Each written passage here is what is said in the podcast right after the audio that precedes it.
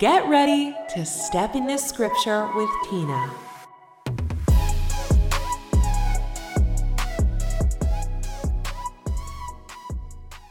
Everyone, my name is Tina Wilson. I am a pastor's wife, a homeschool mom, and alongside my husband Matt, I've committed my life to serving King Jesus as a church planter, a Bible teacher, an author, and an advocate for all in family ministry. I am really passionate about making Christ and his church famous, and I want to welcome you to step into scripture. This is a podcast designed to point people toward King Jesus, and specifically in season one, we are doing that by encouraging our listeners and viewers to read the entire Bible. This is a big thing to jump into to read the whole Bible, Genesis to Revelation. And often when we challenge people to do that, their first response is, but here's a reason I don't need to do that. Right. Here's a reason that's not the right path for me. So, Stacy and I have proactively taken all those objections that we've heard from people. We polled a large group of women and said, What stops you from this? And in season one, we are dismantling those objections every single week using the Word of God to help you establish a commitment to this spiritual discipline. Mm-hmm. Now, so far in this season, here are the objections we've taken on. Number one, it's an impossible feat to read and understand the whole Bible. I don't have time to do this. I prefer topical studies over reading the whole text. It seems monotonous or irrelevant to me.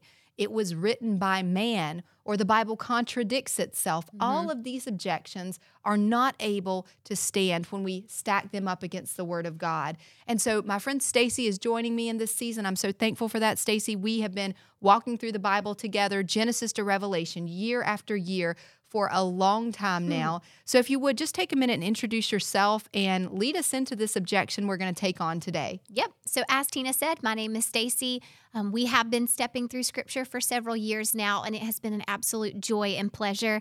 Um, I am also a mom and a wife, a homeschool mom. Alongside my husband, we are small business owners and founders of nonprofits here in our community, um, and serving King Jesus in the capacity that we have over the last several years here at Ecclesia has been um, a major life event for us, and certainly one that we count as a treasure. And so, stepping through Scripture and uh, uh, going through all of these objectives is another part of that journey that I'm thrilled to be a part of. And so, today we are going to dismantle um, an objection that kind of um, doesn't have a lot of meat. Um, it's sort of just an excuse Yeah. that says, well, I've already read the whole Bible, so I don't need to do it again. So, the first thing that we would encourage everyone to do before you make that statement Yeah. is to question yourself.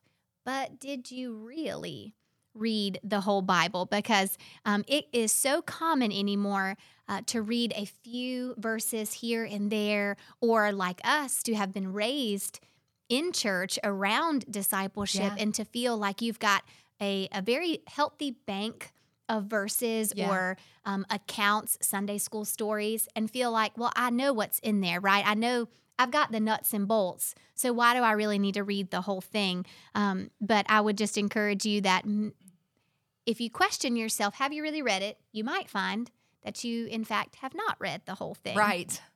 Um, Tina, I know that you've uh, you you and I talked about that a, a little bit, feeling like I had a I had a healthy bank of verses, and so I thought I had read the whole thing. Right. Um, secondly, you know, if you've tried uh, to truly read the Bible all the way through and you've done it, then something would have been accomplished. Yes. A, a an absolute prize would have been found that you would have wanted again and again and again because God's word is transformative. And when we Yeah. submit our minds, we've talked about that here, you know, coming um, with a humbled mind, when we submit our minds to it, our whole life begins to change. And you're going to find yourself. The, this objection doesn't hit your registry Right. saying, I don't need to do it again. I've already done it. Right. Because when you've already completed it once, the next natural reaction is to do it again. Absolutely. Yeah, I think that that if if you're making the objection, I don't need to read it because I've already done that. That alone is a good indicator. I don't Mm. think you've done what you think you did. Mm-hmm. And I tell you, this has absolutely been the case in my life. When I was in high school, I was dating a pastor's son. He's now my husband, and um, and I was a church girl. I went to Christian school, and in this relationship, where um, I'm dating this this young Christian man who is the son of a pastor. He started to challenge some of my convictions that I had, some of the um, surface level Christianity that that I was displaying in my life. He started to challenge some of that, and I initially responded to his challenges with a ton of arrogance, right? Yeah. Because I had been raised in church. I had gone to Sunday school. I had gone to youth group. I went to Christian high school. I knew the Bible, I thought. And so when he was challenging some of my beliefs and opinions, and he wanted to sit with me and say, What does the Bible actually say about these things? I quickly realized that I was in no way mm-hmm. equipped to have a true biblical discussion. And I was surprised because I thought, maybe not that I had read the whole thing, but I thought that I had a pretty firm grasp on it because I could quote Psalm 23 Right. and I could quote Romans 10, 9 and 10, and I could quote Titus 2, 11 through 14, and I could quote Revelation 3.20. And if anyone else has been raised in an Abeka curriculum in a Christian school, you know those memory verses too. But when I was challenged to really sit with them and to talk about their meaning, Right. I came to realize I've not read the Bible because I don't even know the context of the scriptures that I can quote. Mm-hmm. I had built an entire theology and belief system around disjointed verses, Right. and I didn't know who wrote them. I didn't know who they were written to. I didn't know their purpose or their context. And all of a sudden, I realized I'm really biblically illiterate. Uh huh. being able to quote a few chapters or passages did not equate to biblical literacy.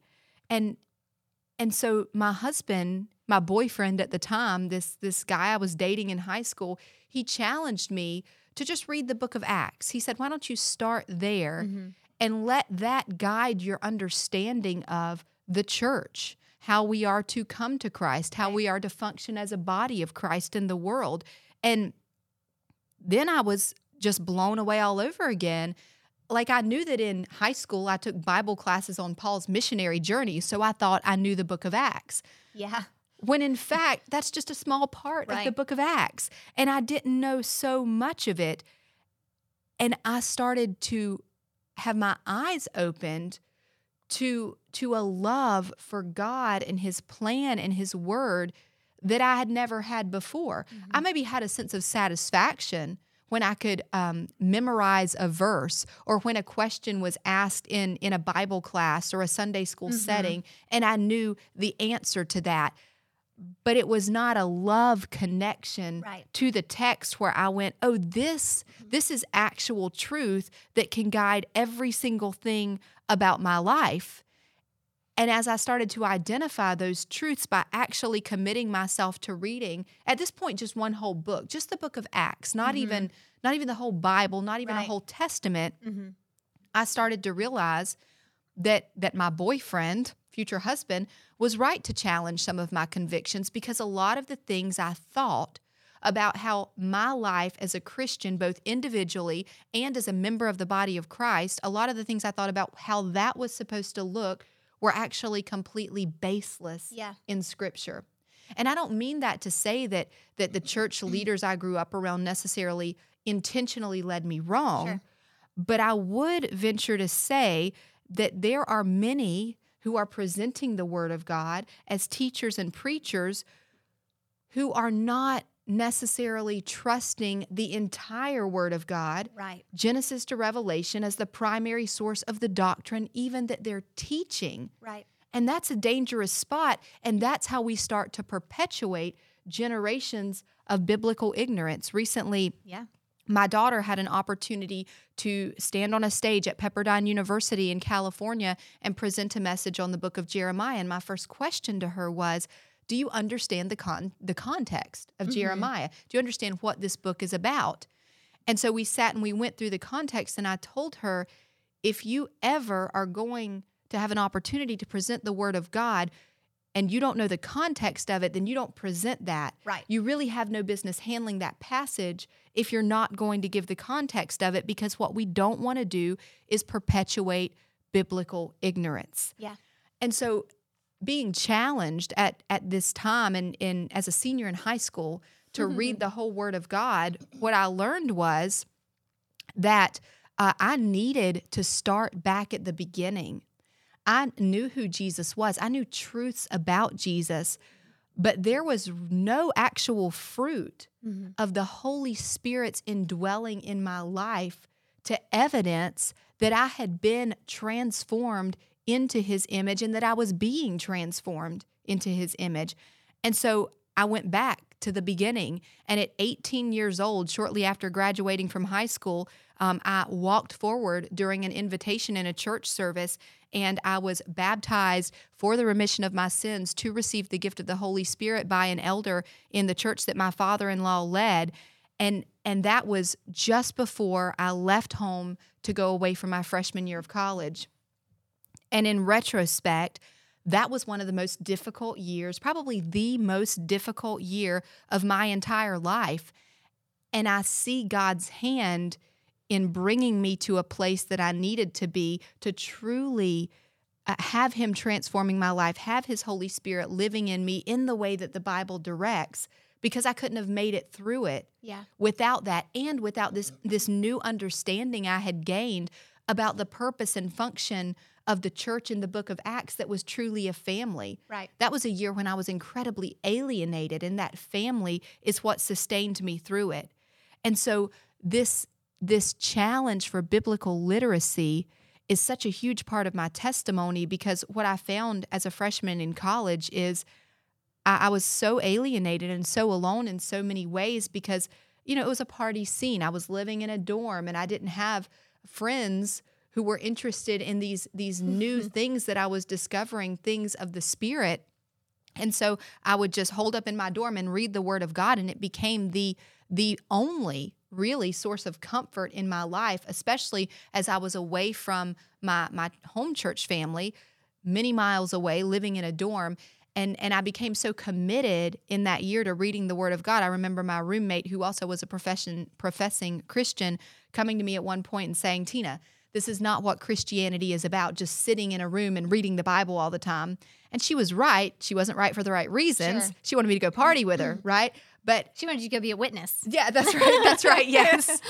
But but it was where God had me at that time because he needed to to grow something in me and and that transformation that he was doing in my life was occurring as I was committing myself to reading the whole Bible and that's where this love for reading the entire Bible first sprang up in my life and and it's where I could sense the working of the Holy Spirit in a tangible way because I had submitted to God in the way that Scripture called me to, and I was submitting my life to learning His Word, not as it's presented with some disjointed verses mm-hmm. that are strung together to create a theology that really leaves us sitting in a seat of biblical literacy, but but in a way that I was precept upon precept learning His Word and His law, and it was changing my life. I could I could copy and paste the the the the fire that came as a result of that on my own testimony. Yeah. And I so appreciate the space to even share this um, because this is important um, in our walk as Christians. Why do we love the Word of God? Because it's a, a time to remember His faithfulness to us through His words. Um, very similar. Um, I grew up knowing everything I thought I knew that there was to know about Paul in Yeah. the New Testament. Um, and and a lot of New Testament scriptures memorized, um, all meant in a combative, um, all meant to be useful in in defending what I believed. And so my faith was built around what I was right about. Does Yeah. that make sense? Yes, absolutely. That's exactly how when when Matt approached me with challenges, I was like, "No, I I know, Mm-hmm. I know this. the Bible." Right. I and I knew Paul. Uh, boy, was I wrong, and and so young in this, and and so as we're talking through this, just for whoever is watching or listening, um, it doesn't matter your age. It doesn't matter what you think you know. Uh, the sooner you give in to that you don't know, the better. Yeah. Um, so thinking that I having my faith put in what I thought was right, what I was right about, right? Not even what was right, what I was right about. Mm-hmm. Um, when I was challenged with circumstances changing, I moved to South Carolina. I got married really young. I was 19 years old. I was involved in a church that was very different from the church that I grew up in. It was the the, the church you and I both came up out of, um, the same church that you met your challenge in. I had to really consider in myself I am I am an outside participant in in my whole life. You know, my family's not here. I'm in a new a new marriage. We really didn't know each other very long. We'd only known each other a year and a half, and I didn't recognize how different we viewed the world um, biblically from one another until after we got married. And uh, I didn't realize how different my new church family was from what I had been raised in. And I decided that I wasn't going to be satisfied until I knew I was right. What even if I even if I was wrong about what I thought was right, I wanted to know what was right. So I knew I was right about whatever was right. Does that make sense? Our personalities are completely the same. Okay, Yeah. so I needed to be right. So, what I found in myself were two things. One, I didn't know as much about the Bible as I thought I did, and not necessarily like in your example where I was met with a challenge and a conversation I couldn't hold because I, the people around me at the time actually couldn't hold a conversation with me. Yeah. Matt, I wasn't you and I weren't friends yet. Yeah. we still we were going to the same church, but we weren't necessarily friends yet. And um, in that kind of way. And so I was able to really arrogantly ward off challenges. Yeah. But what I had realized was when I would read the Bible independently to verify myself, I would read it and hear it in someone else's voice. Ooh.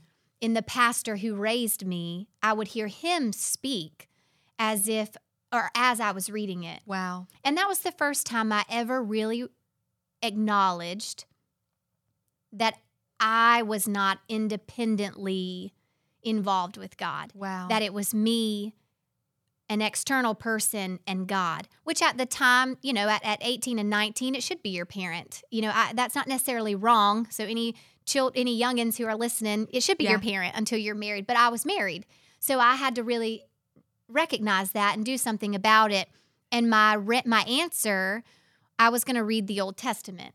That's where i was going to start from from genesis all the way through the old testament and and just give that a shot.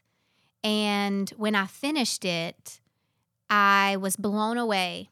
I had never done that before. All that I thought I knew about these truths about Jesus, these memory verses about Paul, uh, these examples of what the church should look like from Paul, who is, you know, in some ways had become more important than Jesus to me yeah. um I, I it was like it all made sense and i was so clearly wrong. And then i read the book of acts in my own voice and my whole life changed. It'll mess you all up. it messed me all up.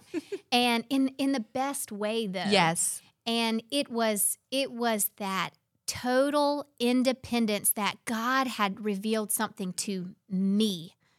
That I didn't have to be taught that that I didn't have to accept it because everyone around me accepted it. It was mine. Yes. it I was I've never been the same. And I too surrendered my life. My hus- my husband when I was uh, 21 I was pregnant with our first daughter. And it was around this time that I had finished this journey through the Old Testament and really humbling myself.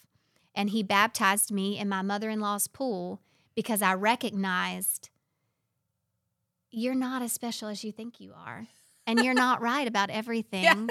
And I still feel that way when I read the Bible from start to finish right now. Yeah. And that was 15 years ago. That's so funny because I specifically of, of all the things that that I was challenged in when I started reading the book of Acts, I specifically pushed back against baptism same. because I was not going to admit hmm that I misunderstood that.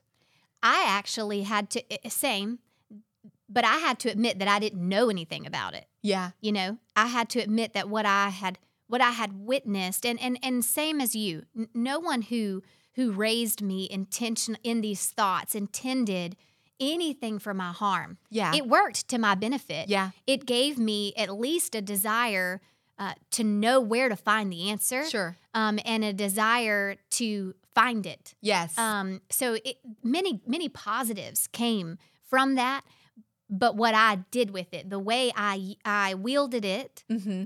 was where I had fallen short, and that's what I had to really reconcile with God about, and just the lack of knowing about baptism, but reading the Old Testament, I couldn't get away from it. Yeah. There was nothing I could do to unravel the truth about baptism Yeah. after I had read the entire Old Testament. And then it was then it was very clear to me I wanted to read the whole thing. Yes. Um, and so n- not long after our daughter was born was the first time I had stepped into reading it the entire way through by myself. And then we started doing our first Bible study together right Yes. not long after that. So Well, what I want to tell you guys is, you know, we've shared stories that are decades old Mhm. in our lives about beginning to read the Bible all the way through. But even now, 20 years later, that has not lost its power. sure. The passion that that I would feel about reading the the whole Bible today is no different than the passion I felt about it all alone in a dorm room, feeling like Jesus was my only friend Right. in the world, Mhm. Other than my boyfriend back at home who I came back and married. so, what I want to do is just take some time in this episode for Stacy and I to share with you, even decades in to reading the whole Bible, what we've learned just in our most recent read throughs. Because what I want you to know is that even if you have read the whole thing, there is still an abundance of truth for you. In fact, more truth than you are ever going to be able to fully digest Right. on this side of eternity. And then we're going to have forever sitting at the throne of God, listening, worshiping, and, and learning everything and experiencing everything He has for us. So there is no reason to think we are done Mm-hmm. In, in this finite place because we've maybe read the whole thing once or maybe just thought we did Mm-hmm. because we've heard a lot of stuff about the Bible. So I'll start here. In the last year long chronological Bible read through that we completed as a church, I have a book coming out, Step into Scripture. This is actually the read through that that book is based on. It's my reflections that I hope will help you as you step through Scripture from that that read through. I want to tell you something new that I learned in in that space after reading the Bible through many, many times prior to this. So, this lesson comes from Joseph in the book of Genesis. Joseph had uh, 11 brothers who had, well, he had 10 brothers at this time who had committed just life wrecking sin against him. And we're not talking about a little spat between siblings. I mean, his brothers had done him really dirty. They had sold him into slavery, and that was their alternate decision after they had first planned to murder Right. him. Um, they had totally ruined his life, convinced his father that he was dead, Mhm. and and Joseph, after all these things, had an opportunity to get revenge on them when they were reunited with him because they are running from a famine in their homeland. They're coming to Egypt, where Joseph started as a slave, sold by them, and had now risen to second in command over the land, stewarding food uh, during a time of famine because God was just with them. And so now his brothers are at his mercy. These these brothers who who took away his very life and they need his help. And so Joseph helps them and he has them bring his father to Egypt. And so there was a good reason to help them when they were first reunited because he loved and longed for his father. But then his father died, and Joseph stood at another crossroads where he had the opportunity now to exact the revenge that really these guys were owed. Right. They ruined his life, and now he was able to spend those final days with his father. And so, what is stopping him from exacting the revenge that, that any of us would have probably wanted. And I want to just read you Genesis 50, verse 21, that talks about Joseph's reaction to his brothers, even following his father Jacob's death. It says he reassured them and spoke kindly to them. Mm. Now, this was a total reversal from the way that they had treated Joseph in the years prior. As a matter of fact, scripture says they hated him and could not speak a kind word to him. And so his speaking kindly and treating them well was a complete reversal of the treatment that he had intended. And so Joseph in speaking kindly to his brothers following Jacob's death, says something that's become one of those memory verses that I think many people know and quote. And it's one that I thought I knew and thought I quoted, even though I had read it many times for myself. And I always quoted it like this Joseph said to his brothers, What you meant for my harm, they're selling him into slavery, hmm. ruining mm. his life, God meant for my good. And that's how I have always talked about that verse and applied that verse. What someone meant to do to harm me, God meant for my good. And it was, I hate to say this, but only in our most recent year long chronological Bible read through that I stopped reading that verse through someone else's voice, right. right? The way that I had always heard it presented, and I read it for myself, and I realized that's not what it says at all. Mm-hmm. It doesn't say what you intended for my harm, God intended for my good. I want to read you what it says. It's Genesis 50 20.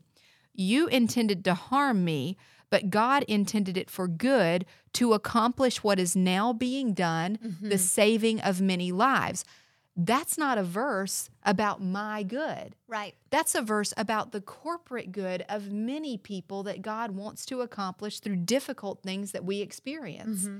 And when I read it for what it actually says, mm-hmm. not for what I wanted it to say, what vindicates me at a time when I feel like I'm being done wrong, I gained such a better understanding of the principle here. And and I want to just apply it to something Stacy that you and I walked through once many, many years ago, uh, one of the most painful experiences that I've been through was at a time when you and I were in a position where we were part of a community and we were um, unexpectedly ostracized from that community, mm-hmm. and and it was painful because at the time about baptism, nonetheless, and it was about baptism. You're right, and and this was a community that we looked to for support mm-hmm. and um and for companionship, for friendship, and and it felt like such a bad thing mm-hmm. that someone had done to us something that was meant for our harm at the time. But what it forced you and I to do was to step out and to start to rebuild community. Right and and with God's blessing in that in in standing for for biblical truth and for biblical literacy and saying okay God you're removing us from this setting and we're going to have to step out and build new community the community that we built from that is much larger mm-hmm. than the community that that ostracized us but but not because God just blessed us with an sure. abundance of friends right but because God enabled us to be a blessing in the lives of literally hundreds mm-hmm. and hundreds of people in this community. And I went, oh, that's what that really looks like. It doesn't look like when someone did me wrong. Right. God's going to turn it around and make it something good for me. That I benefit from. Right, because right. that's about me. Yeah. Instead, God turns it around and He uses it for His glory mm-hmm for many people. Right. For many people to receive benefit. And even for the people who did uh, Joseph wrong, for his brothers, God turned the wrong for even their benefit, mm-hmm. for even the perpetrator's benefit. Well, and that's what Joseph said. He said, I am going to look after you and your children. Yes. Right? Yes. That was his follow up statement to what you intended for my harm, God right. is going to use for the good of many lives. Right. And so as many times as I've read the Bible, I have still read that verse mm-hmm. through the lens, through a me centered lens, what I wanted it to say until this most recent chronological year long Bible read through that we did when I went, oh no, God is not seeking to take wrongs perpetrated against me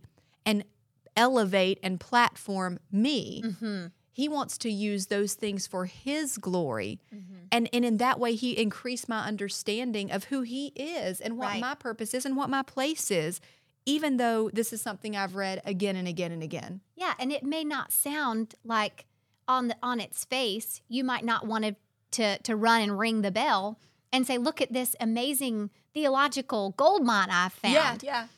But that's okay, Right. right? And I think that's that's where we have to be humbled in the fact that when we read it, it could be something as simple as understanding the actual statement that changes our our life and our perspective on life and on others Yes. and that makes the whole read through worth it. Yes. That's what we have to be after. But if we're reading it from start to finish just to gain knowledge and not allow that knowledge to turn into wisdom that creates discernment, Yes. that creates transformation, then we are going to miss that mark and we're going to say, Well, I've already read it. I, I don't I don't really need to Right. once. um, yeah. So the an example that I have um, isn't from our most recent read through um, that I participated and finished uh, last summer. Um, it is actually from the first time I read it all the way through to the second time I read it all the way through because because I remember so clearly these alarms going off in my mind as I was reading it. So the very first time um, I read the Bible all the way through with our women's group was in pause, Joel. When did we do that? 2000. say 15. 15. Yeah. So the very first time we read the Bible all the way through as a women's group here at Ecclesia was around 2015. Yeah. And to be transparent, the reason we did an entire Bible read through is because by the time we had, it was time to start a new Bible study, and I could not think of anything to study. I didn't, I, I was, you know, kind of, uh, we were, we were not, we had moved past video based Bible study. We had been doing studies presented um, that we created for our women, but I was just kind of tapped. You know, God, Yeah. I don't feel like I have, and that's why the statement I said a minute ago really resonates with what has been in my heart because I've read and read and read before and thought, I just don't have anything profound to say about Yeah, this. yeah. What an arrogant position to be in. And that's where I had found myself. Yeah. And I was terribly humbled because I felt um, I felt guilty before God that I wanted something profound to present to our women.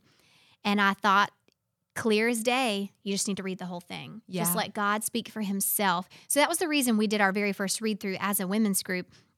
And then I remember uh, the second time we or the first time we read through finding in in a in a passage I had already read before in my journey of reading the Old Testament all the way through, and it comes from the book of Matthew. So in that first read through, um, when Jesus comes to Matthew to or and when Jesus comes to John in the book of Matthew to be baptized, he says, and I'm gonna I'm gonna read it to, for us, chapter three, beginning in verse 13. It says, Then Jesus came from Galilee to the Jordan to be baptized by John. But John tried to deter him, saying, I need to be baptized by you. Why do you come to me?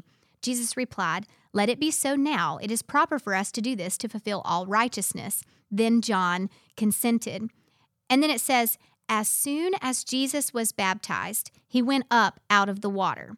At that moment, heaven was opened, and he saw the Spirit of God descending like a dove and, and alighting um, on him. And a voice from heaven said, This is my Son, whom I love. With him I am pleased. Then Jesus was led by the Spirit into the wilderness to be tempted by the devil. So I had read that passage, and nothing stood out to me until we read it all together with the women. And it, it, it nailed me that Jesus was led into the wilderness by the Spirit that had just immediately descended upon him after his baptism.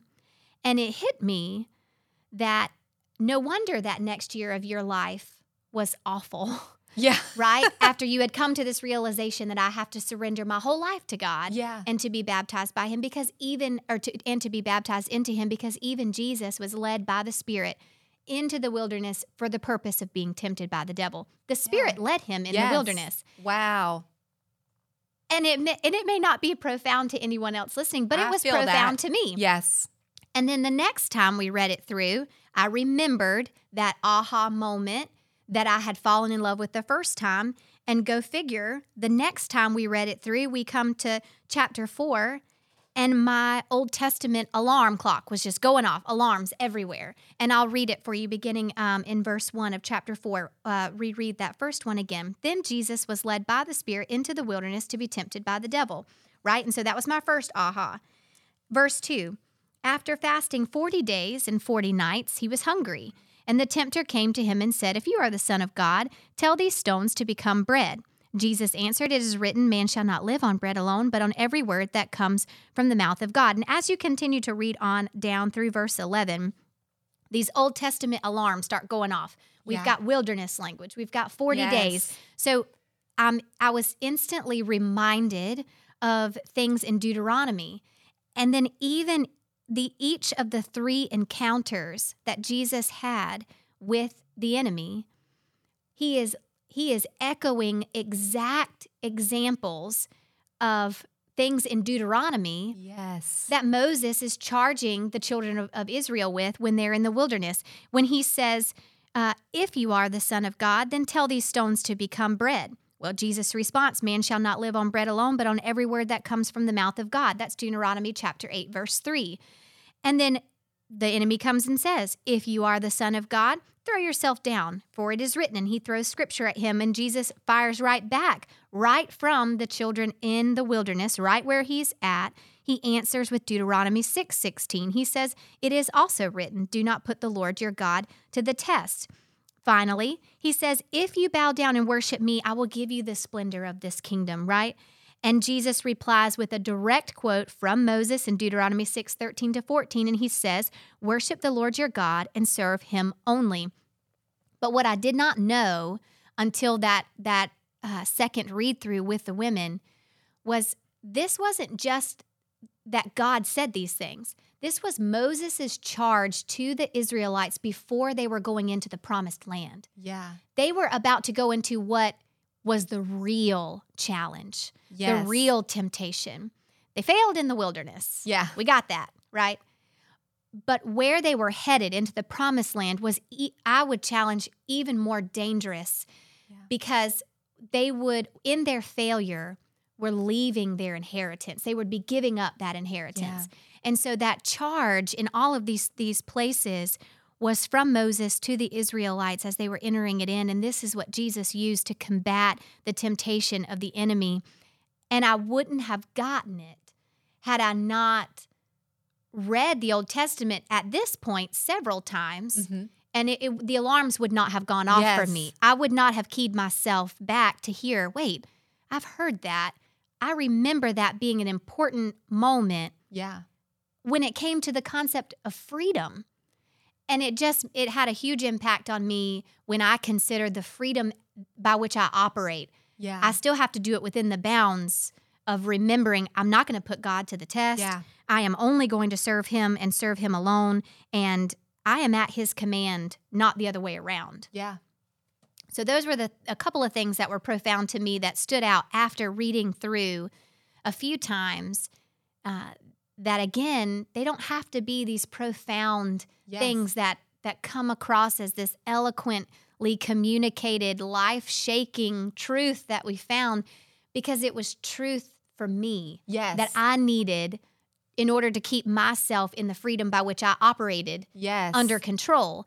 And that is how scripture transforms us, even if we've already read it That's it. over and over. Absolutely. Um, another one that that I experienced just in this current read through. Right now, we're in a 180 day Bible read through. We're in the Gospels, and and this one, I hate to even admit that it's this far into my life of reading the whole Word of God that this first became very apparent to me. But but I want to just be honest with you about it and, and say I've never recognized this until this read through because it's probably a very simple truth. Again, like you said, not not necessarily anything earth shaking that I've discovered. Right. We're not going to write a theological excerpt about this. Right, right, But but God used it to show me who He is even more. Right. And the more He shows us that, the more in love we fall with Him. And so here's the thing that I, I just discovered, just uh, came to realize in this current 180 day read through that we are on right now as I sit here in the Gospels. In the book of Genesis, we're all familiar with the account, right? Adam and Eve take from the tree of the knowledge of the good and evil and they eat. And mm-hmm. so, because of that, they're banished from the garden. I mean, simple enough, right? There's sin and there's consequence. Sure. But let's just read the passage real quick together Genesis 3 22 through 24. And the Lord God said, The man has now become like one of us, knowing good and evil. He must not be allowed to reach out his hand and take also from the tree of life and eat and live forever. So the Lord God banished. Sorry, I lost my place, Joel. Will you just mark this? So the Lord God banished him from the Garden of Eden to work the ground from which he had been taken. After he drove the man out, he placed on the east side of the Garden of Eden cherubim and a flaming sword flashing back and forth to guard the way to the tree of life. I guess because I grew up in church and because I grew up in Sunday school, this was always a very cut and dry account. Man sinned, man had a consequence. What I have missed for 20 years of reading this same account in the book of Genesis is what love and grace mm-hmm. is wrapped up in man's banishment. It's not just a punishment. And we know that because God says he must not reach out his hand and take and eat from the tree of life and live forever. Why? Mm-hmm. Because in his sin, he created a separation between himself and God. And God did not want him to live for eternity in a separated state Right. where there was something existed between them. And I feel like maybe I wouldn't have even made that connection if I wasn't well acquainted with reading the whole Bible and knowing that the book of Revelation ends with God restored to perfect fellowship with man, just like in the Garden of Eden for all eternity. But on the mm-hmm. flip side of that, what is the definition of hell? Right. It's eternity separated from God. So for man to remain in the Garden of Eden and to have the opportunity to attain eternal life in a state of separation from God is hell. Mm-hmm. God was literally saving mankind, humanity from hell in expelling him from the garden. And and that said to me, "Oh, God loves us so much mm-hmm. that that his consequence would be a consequence of of love, not just a punishment, mm-hmm. but but a way of saying I can't stand to be separated from you forever. So I'm going to be separated from you for a time. Right. And that's what we see throughout the Old Testament and that we even experience today. We read all through scripture, and when we see it through the context of everything that God has done, we would no longer look at exile as necessarily a negative, Right. but as an opportunity for restoration. yes. We see it all through the Old Testament. We even see it into the New Testament. And Jesus is, it's the same desire that we have to develop within us to say, Come, yes. come and and and restore this perfect dwelling here with us so that we can be totally uh, perfected and to be in your presence because we are all experiencing a form of exile right yeah, now. Absolutely. And the desire has to become, and it will become, when you read the entire thing, that is hands down the number one lesson that I feel now is so clear Yeah. in scripture. But I remember vividly going, wait, how did I miss this? How how have I walked so long in a relationship with God and led women in Bible study and not known that the whole point is that he is coming to correct the exile that we keep finding Yes. ourselves in. I still don't know how I missed it, except that I had not read the whole thing in in in a lane that gave me the space and the freedom to really see the big picture right. because it would have been fragmented or disjointed as we Yes. talked about as we began. But we look at exile from the whole book and see the the again the overarching picture this copy and paste a different vehicle a different method or model but the same desire of God Yes. to be in complete unity and fellowship with what He created, and exile is a part of that story. Yes. And we're somewhat walking in an exile now, and our desire must be a match, but even greater of what we we see in the Old Testament in the days of their true exile, physical exile, of praying for restoration, praying for freedom, praying for Yes. this redemption to come, and we have it readily available. Uh, we've been talking a lot um, about that here in the podcast of how we see God so available and so willing and so full of love and grace, but we still have to find that and respond to it and make a decision about it and then live our lives awaiting that moment where we enter into, you know, we're leaving Babylon. Yeah. And we're we're we're leaving our exile and we're walking into this perfect this perfect kingdom that God has perfected for us where we'll be with him for eternity and exile will no longer even be a vocabulary word Right. except when we're talking about the good things that God had done in the past. Yeah. Man, that's going to be great. It's going to be great. And listen, if in this episode you're going, yeah, that just sounds like a whole bunch of blah, blah, blah, I want to tell you, you've not read the whole Bible. Sure, Right. sure. Because when you connect with that meta narrative, just just the overarching story, Mm-hmm. then you can't get enough of it.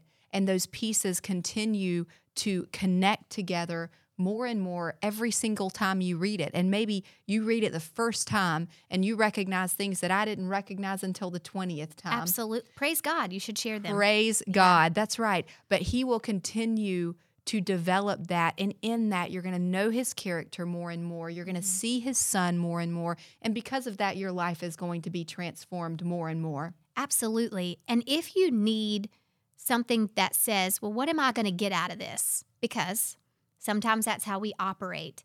Here is what I will promise you will get. If you question what's going to happen, what, you know, if you're anxious about where you stand with God or what God's plan is, it's all laid out. It's not a riddle.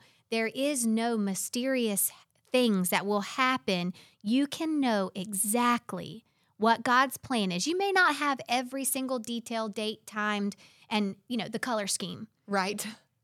But when you learn the character of God and the Mhm. nature of God, your discernment over what is happening around you, you will one know this is either of God or it's not. Yep.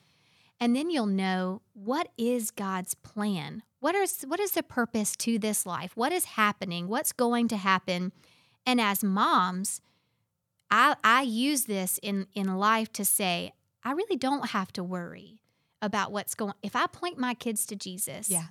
and I ingrain in them that they have a response to make with him and I teach them and model for them to fall in love with what he has already done and Yeah. what he has already said he's going to do, then they won't have to live life questioning what is going on? What's God doing? What's going to happen?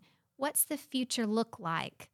Because those all become something you already have an answer to Yeah. um, and and that's a concrete thing that you will get from reading it again even if you think you've already read it all the way through and maybe you have maybe you've read every single word on every single page and you you've done that we've done that Yes. but clearly there's always more to learn Right. And that's what we want to encourage you towards. So if you have thought this objection, Right. I've already read it, we would say throw that out Mhm. and read it again because God is not done teaching you. If you are still on this earth, if you are still living and breathing on this side of eternity, God is still instructing you and growing you Yeah. and revealing himself to you more and more. I do have a book coming out on May the 19th, Step into Scripture, where a lot of these connections are uh, talked through in the book, things just that God has taught me, things that we have learned in studying Scripture together. And I would love to make that available to you. It'll be available at renew.org slash books and also on Amazon. And thank you so much for joining us here. We're going to continue to unpack uh, any kind of objection that you may be feeling about reading the whole Word of God with one goal. We just want to see you committed to it because we believe wholeheartedly in the transformation God has for your life through His Word. So thanks for being with us, and we'll see you back next time. Get ready to step into scripture with Tina.